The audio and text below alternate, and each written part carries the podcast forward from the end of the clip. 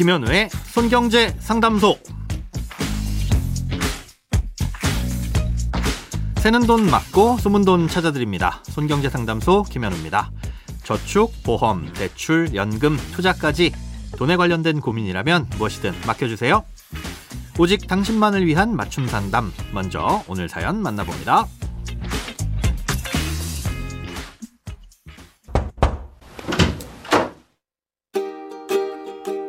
저는 교사로 21년째 근무하고 있습니다. 30살부터 교사를 시작해서 정년까지는 정확히 33년 교사로 근무하고 퇴직하게 됩니다. 그런데 처음 발령받았을 당시 임용전 군 복무기간 산입에 대해 안내받지 못해서 그동안 임용전 군 복무기간을 산입하지 않았습니다. 1994년에서 1996년 동안 27개월을 복무했는데 이 기간을 산입하려면 현재 1,600만 원 정도를 내야 합니다. 공무원 연금은 최대 36년 동안 기여금을 납부하는 것으로 알고 있습니다.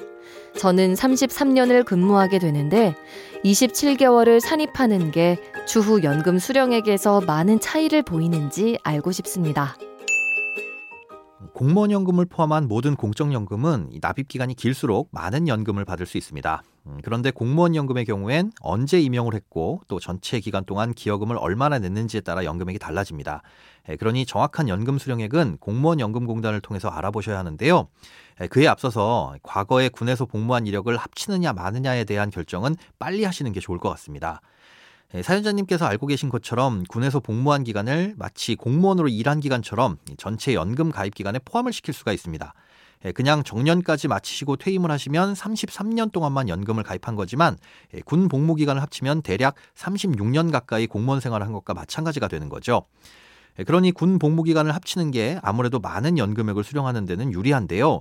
문제는 인정받으려는 군 복무 기간만큼 돈을 내야 한다는 점입니다. 이걸 군 기여금이라고 하는데요.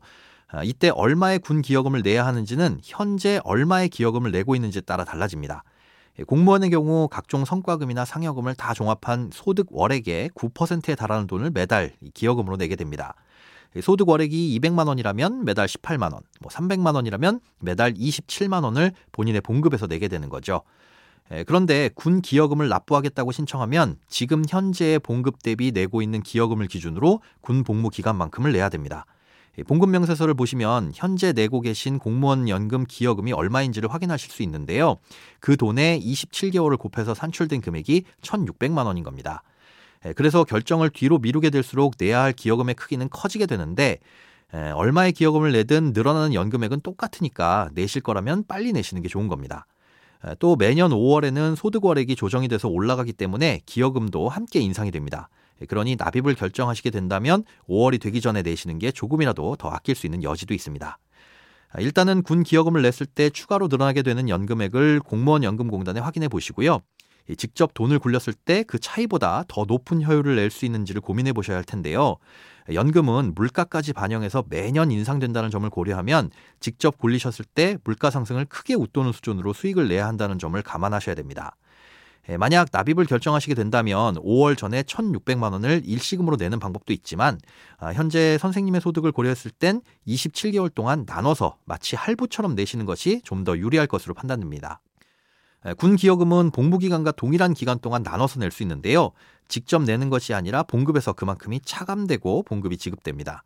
지금 내고 계신 기여금의 두 배가 27개월 동안 나간다고 보시면 되겠죠. 그런데 이렇게 매월 내는 기여금은 연말정산 때 전액 소득공제를 받을 수가 있습니다. 총 군 기여금을 조금 더 낼 수는 있겠지만 소득이 높을수록 소득공제가 유리하니까 이 점도 참고하시기 바랍니다.